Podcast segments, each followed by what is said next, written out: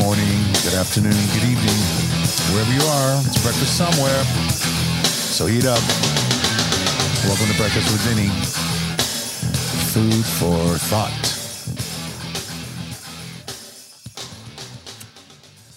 Does the world need more music? Does the world need new music?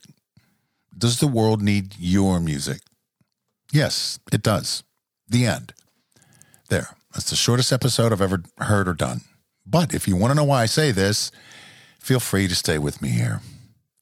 One of the things that I seem to keep hearing from time to time is this idea that the world doesn't need any more new music. It doesn't need yours.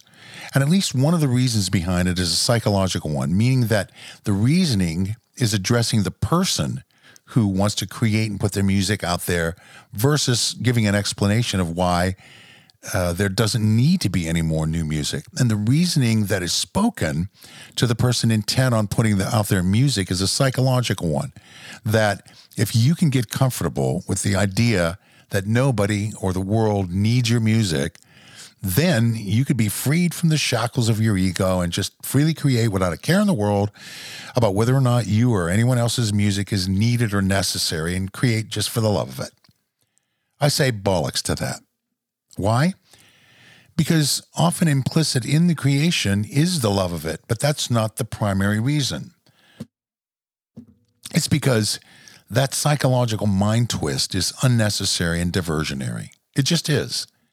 Who cares if a great songwriter or composer's ego is the size of Jupiter or the size of a pea, especially if they make great music? It doesn't matter. Why? Because the essence of why we do this is to create. Period. Full stop.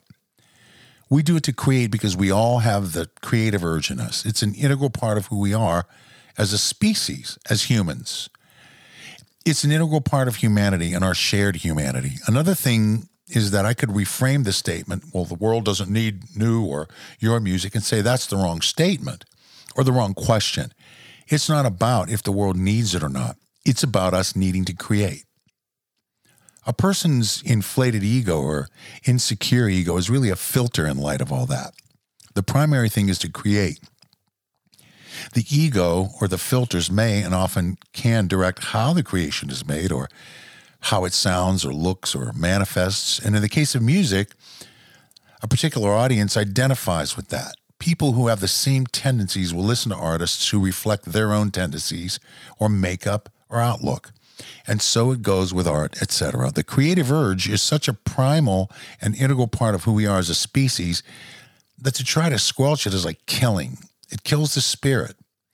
I'm not one to endorse particular psychological ideologies or the like here, but I believe it was Freud who said that there was a creative urge, which he called eros, and another, I suppose you could say, contrary urge, the death wish, which he called thanatos. I'm going to leave that one alone for various reasons because these things can establish entire conversations of their own. But the point is here to point out the creative urge, which is a part of all of us. Do I need to spell it out? Well, maybe I do. That urge is at the core of perpetuating our species survival. That's the most basic and integral part of it. But it also accounts for us creating art and music and architecture and technologies that are useful to us and tools etc., that we use every day, not just aesthetically, but practically as well. Literature. Or what about civil discourse that looks at ideas and exchanges ideas that can offer not only point counterpoint, but perhaps solutions as a result of that? So when that becomes oppressed or stifled or censored, it could be said that the creative urge itself is being oppressed, that it goes there to the core. So when creativity is stifled, so is individuality, which often can and does contribute to the whole, and then ideas die. When these things happen, homogeneity can occur. And also, if people feel that their own agency is stifled because for no good reason it's deemed wrong or ineffective or unnecessary, then they'll continually look to outside direction and not think for themselves either and become controlled. You think that's a stretch? Think again. It's not. We get tremendous satisfaction from creating something. It wants to come out. Then we share it. We share our excitement about it. Again, hence it's part of our shared humanity. It may even show us who our friends really are, or reveal things about people we didn't know, like who's really supportive of our efforts and who's not. Some may suddenly become envious, and that tells us something important about them. We don't need manufactured crises to tell us. We can find out in our unimpeded lives when creativity is not suppressed. What if I don't feel creative? It doesn't matter if we feel creative or not. When we speak at all, we're creating something language, cave drawings, smoke signals, drums. It goes on and on and on. And as far as the ego is concerned, again, taking knocks from people who condemn is not a new phenomenon either. There was a book published quite a few years ago by Nicolas Slonimsky called The Lexicon of Musical Invective. Inside that book are literally hundreds upon hundreds of examples, spending many years of responses to hearing music, new music, such as, for example, The Rite of Spring. There's an article cited in the book. It may have been a newspaper review. I don't, I don't rem- remember offhand exactly what it was.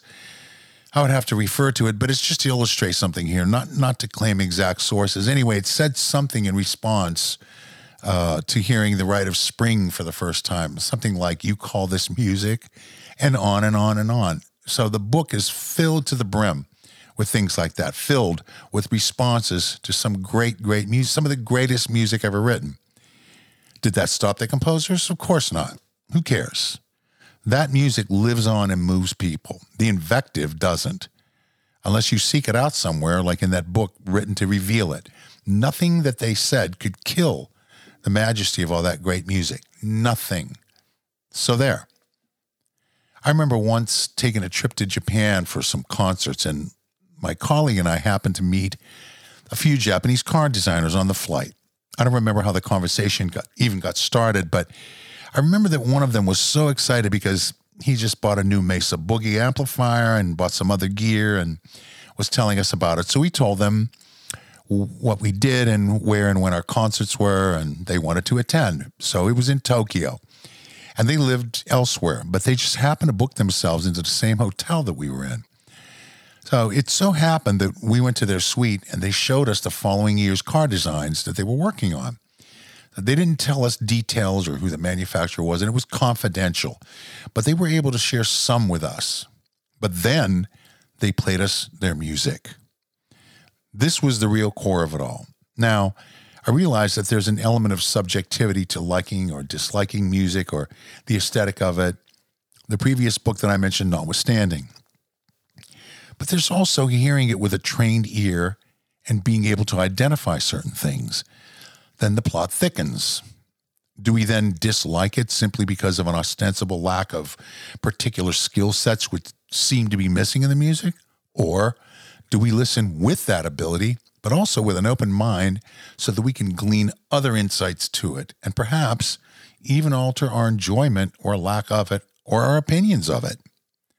Well, we did the latter, and we were astonished at how fresh and unencumbered it sounded. It reflected an unabashed sort of joy and being in the moment and all sorts of revelations like that to us. They were not professionals. They just wanted to create. And then they shared it with us. And they did so with no expectation of approval or any care of rejection. They just innocently didn't care. They just joyfully shared. And we got the message of the music, the emotive content of it. We got it. And it was wonderful. It was great. It did what it was made to do. It conveyed the emotive creativity of these people. It was the result of their creative urge to create, even for no other reason. That doesn't need to be. Nothing stopped them. So be it. And nothing should stop you either. I wish you all creativity and to go and create. Thanks for listening. Stay tuned for the next episode of Breakfast with Vinny.